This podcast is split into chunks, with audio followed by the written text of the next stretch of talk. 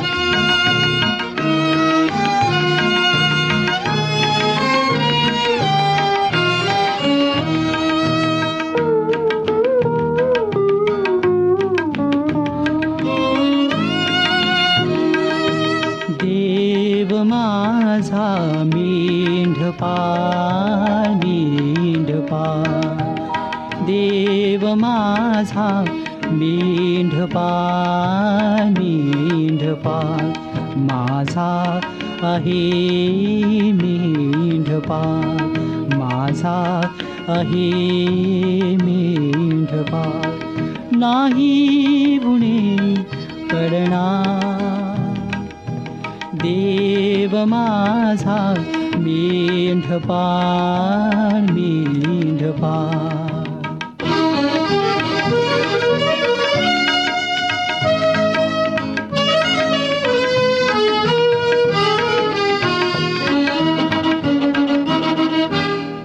हिरव्या हिरव्या हिरव्या कुरणी सुंदर निर्मल जलच्या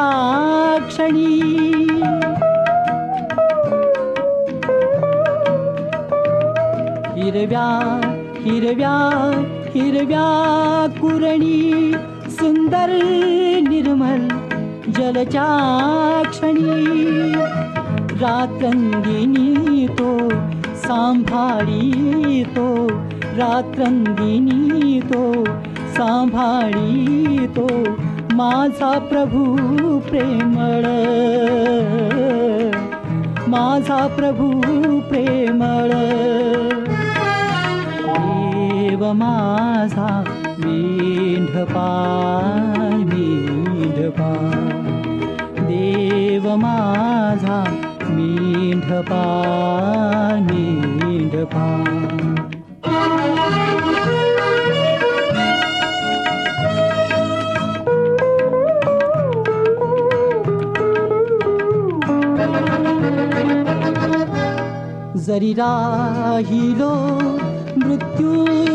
दरी नाही मजला भीती खरी।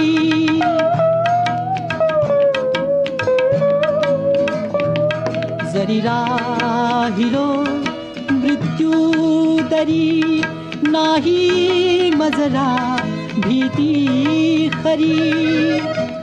अभय राही स्थिरची राही राही नाही कधी भिणार नाही कधी भिणार. देव माझा मेंढपा मेंढपा देव माझा मेंढपा मेंढपा माझा आहे. अही नाही गुणे पडणा देव माझा मीडपा मीडवा देव माझा मीडपा मीडपा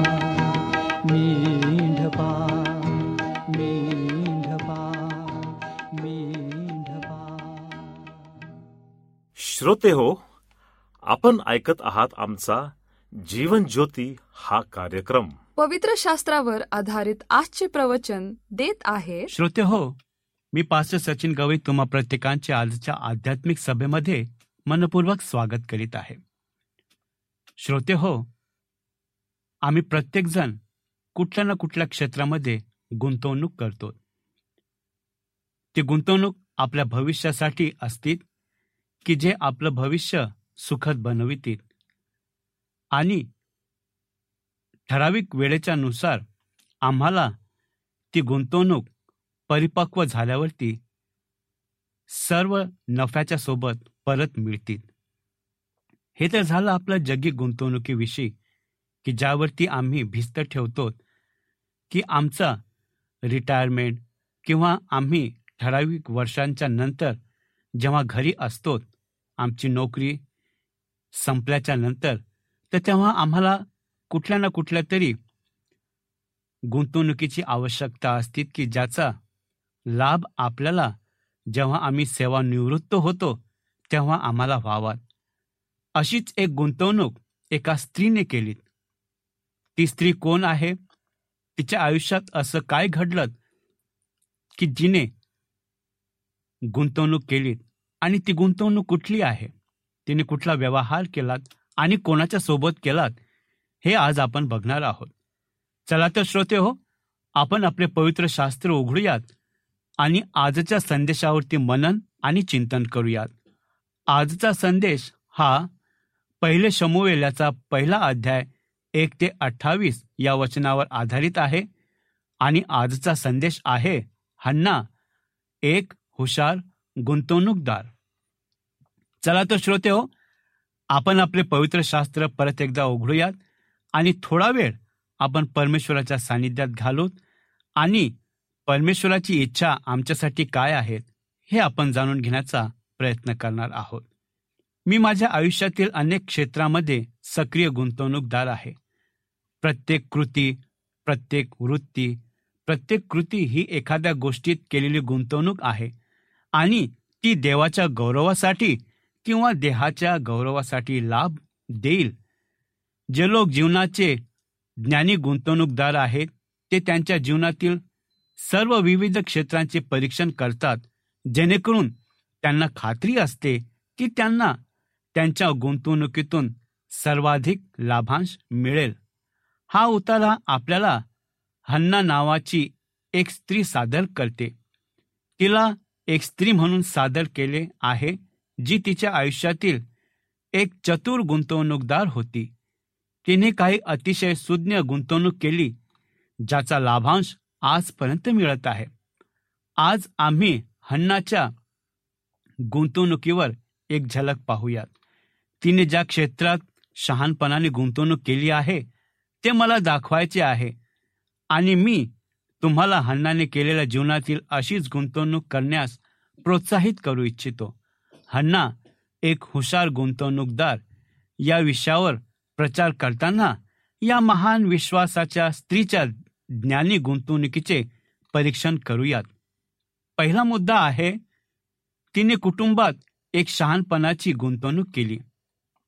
हन्ना तिचे आयुष्य तिच्या कुटुंबात गुंतवले. जरी परिस्थिती तिच्या घरात असायला हवी होती तितकी आनंददायी नव्हती तरीही तिने तिला प्रिय असलेल्या कुटुंबात तिची गुंतवणूक करण्याचा प्रयत्न केला. तिने अडचण असूनही गुंतवणूक केली.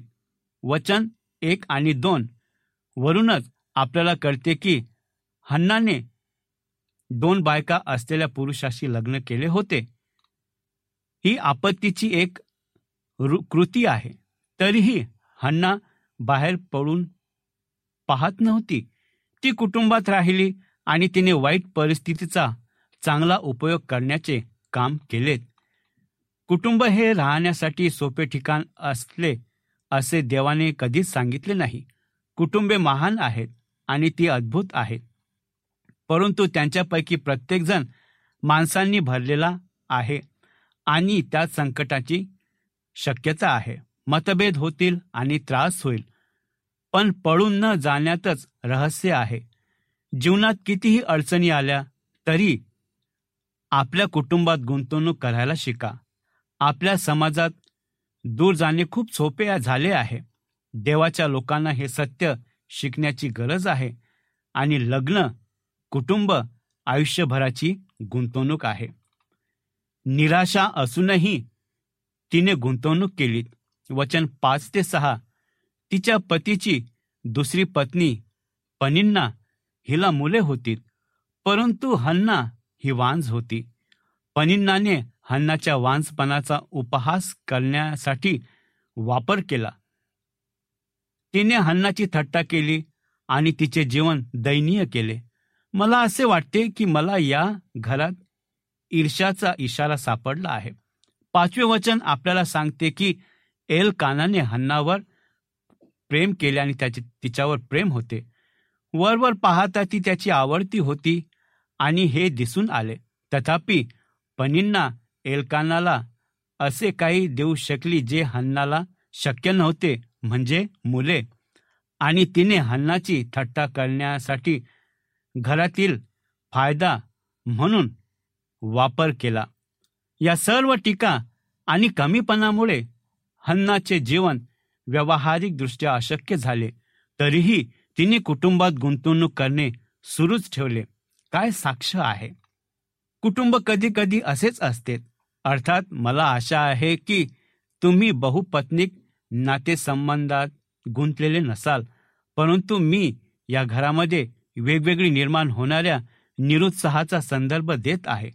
पती पत्नी आणि मुले या सर्वांना वाटते की ते अपमानास्पद गृहीत धरले जाणारे आणि सतत टीकेचे लक्ष असतात. काही वेळा लोक त्यांच्या कुटुंबातील अथवा सहकुटुंबातील सदस्यांबद्दल आणि ते काय बोलतात आणि करतात याबद्दल निराश होतात. परंतु निराशा हे कुटुंबासाठी दार बंद करण्याचे कारण नाही. नाही तुम्ही तुमचे आयुष्य गुंतवणे सुरू ठेवा. तुम्हाला आवडते लोकांमध्ये हे जाणून घेण्याची की तुम्ही देवाच्या गौरवासाठी पीक घ्याल.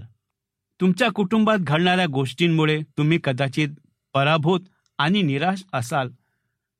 पण मी तुम्हाला प्रोत्साहन देतो. गुंतवणूक करत राहा. तुम्हाला हवे ते परिणाम तुम्हाला कधीच दिसणार नाही. पण बायबल संबंधी एक तत्व आहे जे तुमच्या गरजा पूर्ण करेल. गलतीकारास पत्र्याचा सहावा अध्याय सातवं वचन. आणि जेव्हा आपण योग्य गोष्टी पेरतो तेव्हा आपण योग्य कापणी करू. लोकांच्या जीवनात गुंतवणूक करत राहा आणि पीक देवाच्या हाती सोपवा. तो कधीही चुकणार नाही. हताश असूनही तिने गुंतवणूक केली.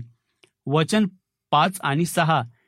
या दोन्ही वचने आपल्याला सांगतात की हन्ना वांज होती कारण देवाने तिच्यासाठी ही जागा निवडली होती. ती अशी परिस्थिती होती जी प्रभूच्या कृत्याने होती आणि ती काहीही करू शकत नाही ती कधीही बदलणार नाही. हन्नाला हे माहिती नव्हते की तिच्या जीवनासाठी देवाच्या योजना चांगल्या आहेत. त्याची योजना तिला दुखवण्याची नव्हती. त्याची योजना तिला त्याच्या काळात आश्चर्यचकित करण्याची होती. आपल्यासाठी देवाच्या योजना चांगल्या आहेत.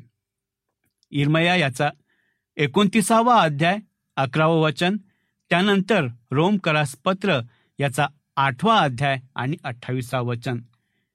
तुम्ही तुमच्या कुटुंबात केलेल्या गुंतवणुकीचा सध्या स्थितीत फायदा होत नसल्याचे दिसून येईल. तुमची जोडीदार आणि तुमची मुले तुम्ही नियोजित केलेली प्रार्थना केली आणि आशा केली होती की ते तसे नसतील असे दिसते. मी तुम्हाला गुंतवणूक करत राहण्यासाठी प्रोत्साहित करतो. बंद होण्याची घंटा अजून वाजलेली नाही. तुमचे कुटुंब आता तुमच्यासाठी खूप महत्त्वाचे आहे. की तुम्ही त्यात स्वतःला गुंतवणे थांबवावे. असे वाटते की तुम्ही सर्व काही देत आहात आणि मिळालेले काहीच नाही. पण जे त्यांच्या कुटुंबात सुज्ञपणे गुंतवणूक करतात त्यांना लाभांश अनपेक्षित वेळी आणि आश्चर्यकारक मार्गांनी येतो.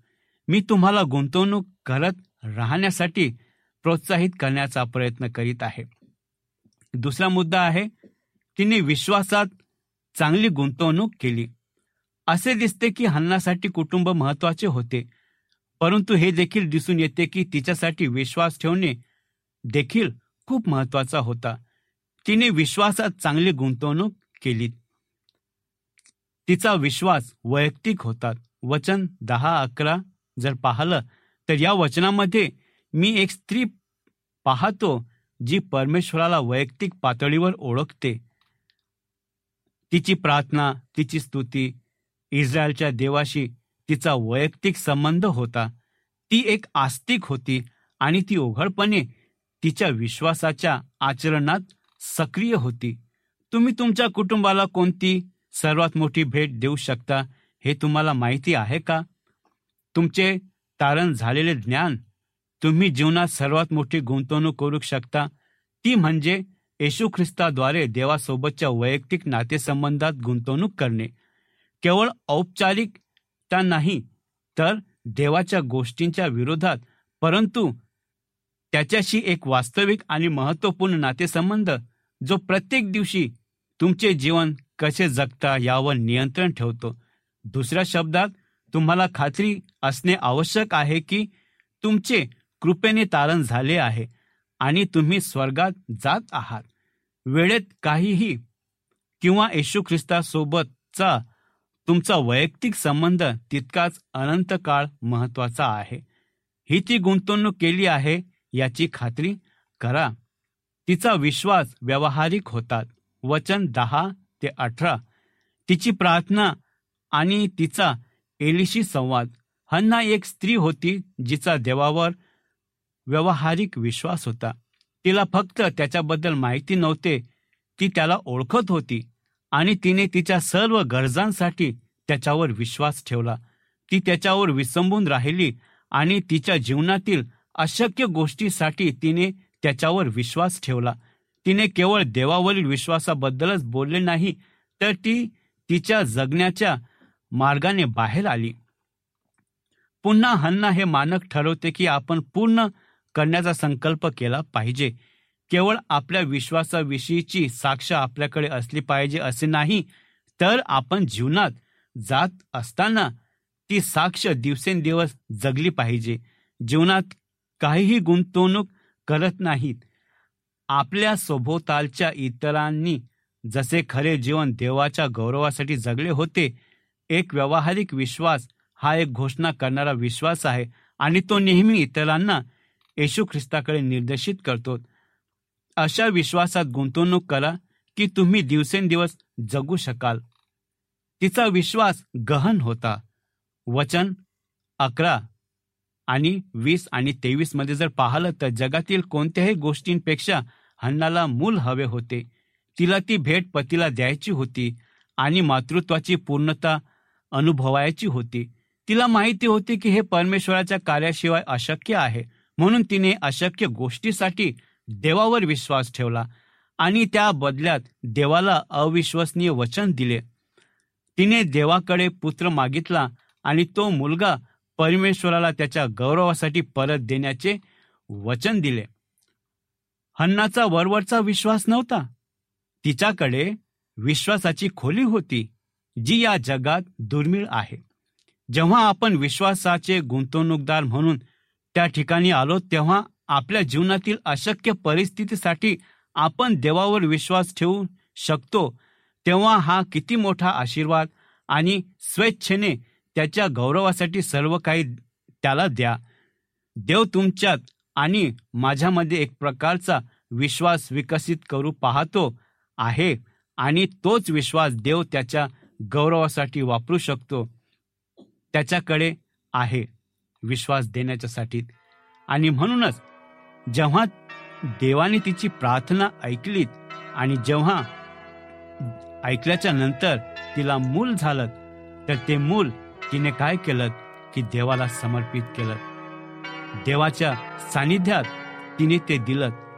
ही एक खात्रीदायक गुंतवणूक तिने त्या ठिकाणी केली की ज्याची आवश्यकता तिला होती आणि देवाने तिचं गौरव केलं तिला मातृत्व प्रदान केलं आणि सर्व गुणांनी तिला भरलं देवबाप करो आम्हाला हण्णासारखं चांगलं गुंतवणूकदार बनव. हे समजण्यासाठी देवबाप आपल्याला सहाय्य आणि मार्गदर्शन करो आपण प्रार्थना करू प्रभू परमेश्वर पित्यात आज आम्ही तुझ्या समोर आलेलो आहोत.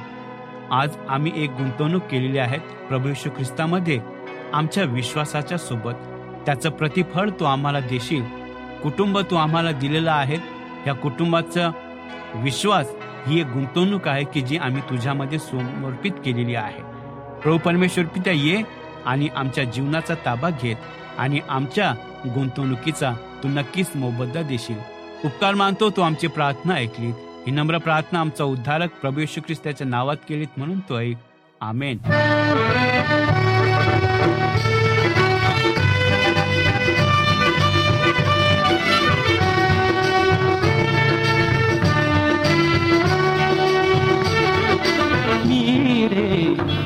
दीन जाहाले लीन तुझ्या चरणी मीरे। दीन जाहाले लीन मीरे। दीन जाहाले लीन चरणी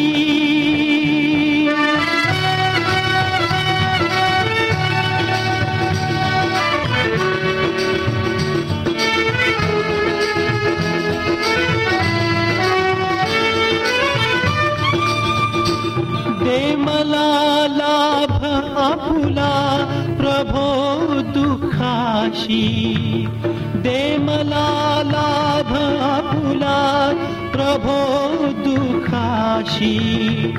हा लाभ लोकवि सकल अनिष्ठा लोपवी सकल अनिष्टाशी। सकल अनिष्टाशी रे दीन जाहाले लीन तुझ्या चरणी मेरे। दीन जाहाले लीन तुझ्या चरणी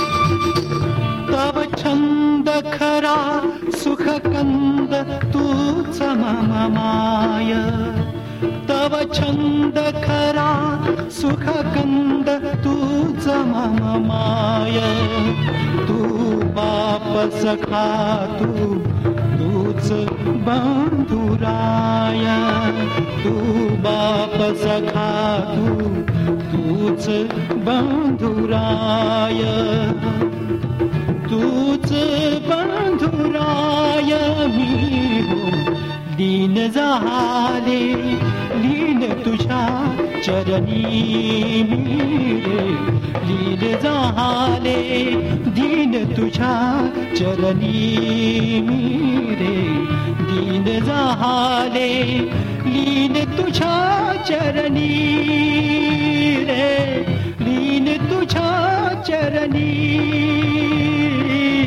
लीन तुझ्या चरणी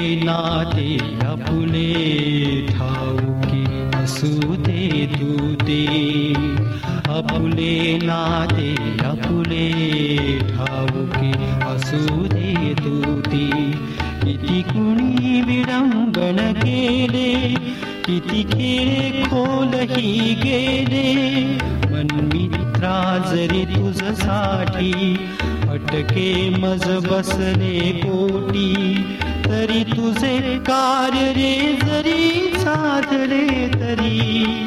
या पुढे प्रभू गुरु राजा या पुढे प्रभू गुरु राजा।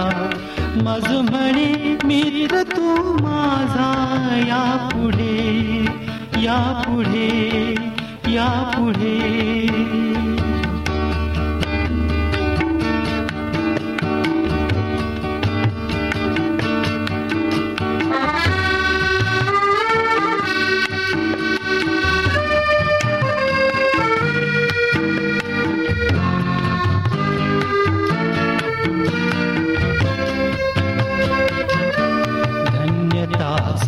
सारी धन्यता सारी मी तुझा खरा कैवारी धन्यता सारी धन्यता सारी मी तुझा खरा कैवारी तुझ साठविला मी हृदयी तू अगदी माझा पाही।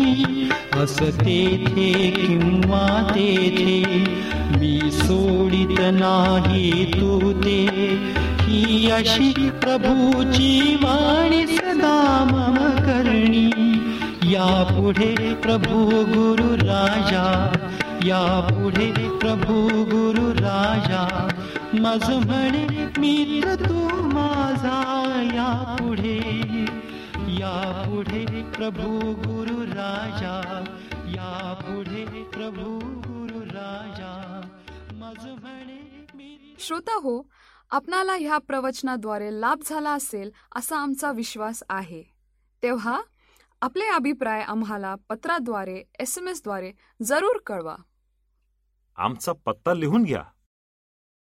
Adventist World Radio Jeevan Jyoti post box एक चार चार सहा पुणे चार एक एक शून्य तीन सात.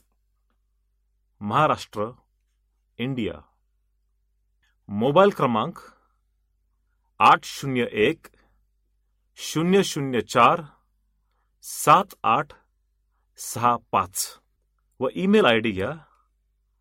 M A R A T H I R S A M C at the rate S U D A D V E N T I S T dot O R G तसेच आम्ही आपल्या शंकेचे समाधान करण्याचा पूर्ण प्रयत्न करू. शिवाय आपल्या समस्या असतील प्रार्थनेची गरज असेल तर आम्हाला पत्राद्वारे अथवा एस एम एसद्वारे किंवा व्हॉट्सअपद्वारे कळवा. आम्ही तुमच्यासाठी प्रार्थना करीत आहोत. तर मंडळी पुन्हा आपली भेट ह्याच वेळी ह्याच मीटर बँडवर. तोवर नमस्कार.